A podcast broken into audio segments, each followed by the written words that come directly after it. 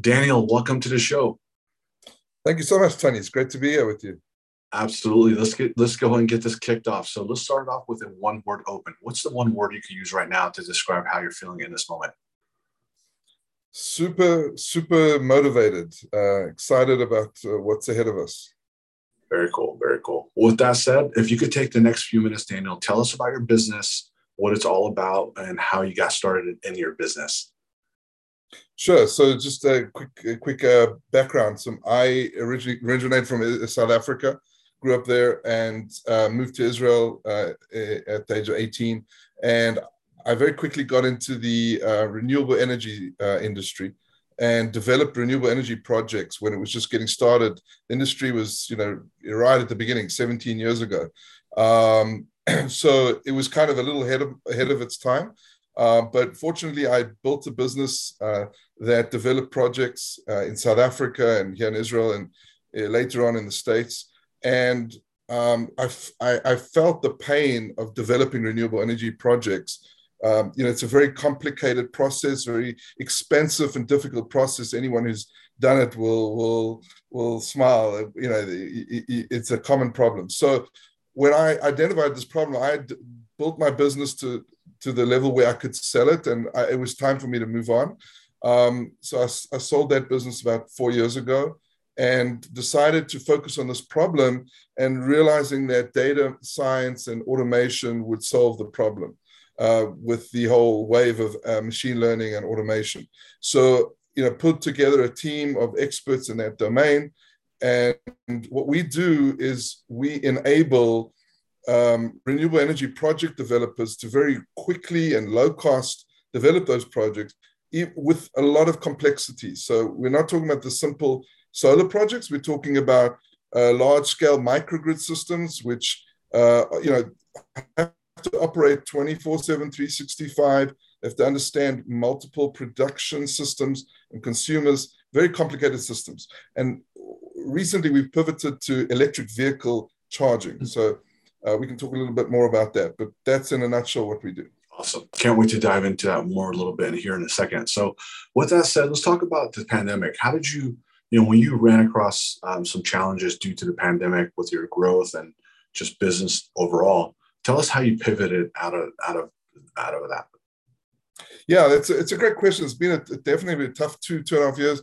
Um, you know, we're moving into it. We were kind of ramping up a, a, our initial client base and things were looking exciting. We were working with a, a shopping mall operator, the largest uh, ones here in Israel, and uh, they have a portfolio in Europe and US. And obviously, shopping malls shut down, so we were really in trouble. Um, we had to re, you know, review. We went back to the investment community, and fortunately, my relationships uh, produced a contract um, in the residential space where we were able to you know, fund the business and develop a, a, a solution specifically for the needs of a particular community down south in Israel. Um, so it was it was really about focusing the customer and saying, you know, I think you know technology is all nice, but at the end of the day, do you have a customer who's needs your product, who needs what you're offering? And I just you know relentlessly reached out to my network and was fortunate enough to find those customers who have a problem that we can solve. Um, and I think that's what got us through at the end of the day. I mean, a lot of, I can tell you, you know, ups and downs and all the issues about how we're able to fundraise and all of that. But bottom line is, you know, my North Star is are you focused religiously on customer problems? And they have to be big, painful problems. Uh, you know, they have to be deep, big, painful problems. And I think, bottom line, that's what got us through COVID.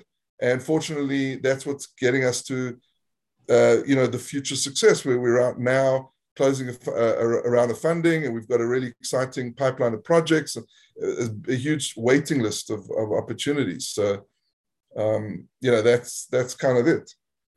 That's really awesome. Tell us about a recent win that you put on the board for in Q1. What's something that you're really proud of that you want to share with me that you say, hey, this is a really cool thing that we did in our company in Q1. What was that? What did it look like and what was the result? Well, you know, we, we got accepted the end of last year to a program called Drive TLV, which is uh, in the automotive industry, and they they kind of pull, pulled us into electric vehicle charging infrastructure because they have capacity problems supporting the EV charging, and um, and and they they brought us in front of companies like Volvo and Honda, their partners, and we're now working with them with these companies, and we've also just recently received a, a, a significant fundraise, so yeah, that's exciting. We've got customers, we've got funding to develop the business further. Um, and yeah, it's, it's, super exciting. We have to build the team, uh, a, lot, a lot of growth ahead of us. Awesome. Tell me your point of view on thought, you know, thought leadership. So, you know, who do you think that's, you know, what makes someone a great thought leader in your opinion?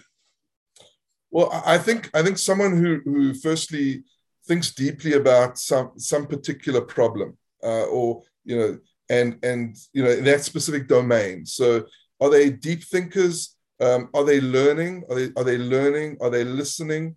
Uh, you know, in, not just generally listening. I'm talking about deep listening. Um, and then are they able to articulate a point of view that is slightly different to perhaps what is the norm? Um, so they need to come with an alternative or a different view, which hasn't been necessarily heard before. Um, and it needs to be a sort of a more of an educational type of approach, not a sales approach or a commercial approach. They really need to be educators at the core. And yeah, that's my view on, on thought leadership. That's really great. What about company culture? Can you expand on that as well from your point of view? Yeah, I mean it's it's a really good one, especially as a small company. You, you kind of you know you got to get it right because uh, you know uh, you know cu- culture is at the core People, you know you will not be able to ca- attract customers and employees without that getting it right so i, I think uh, there again the mission you know mission, mission needs to be really unique um, it needs to be true to who you are as a person and uh, you, you know you need to focus on that culture and if someone you know and, yeah it, it, just needs to be a, a, a human culture you know I don't think you know there's anything different between the culture you have in your home versus the culture you have in your business. You know, how, who who are you and how do you operate as a person?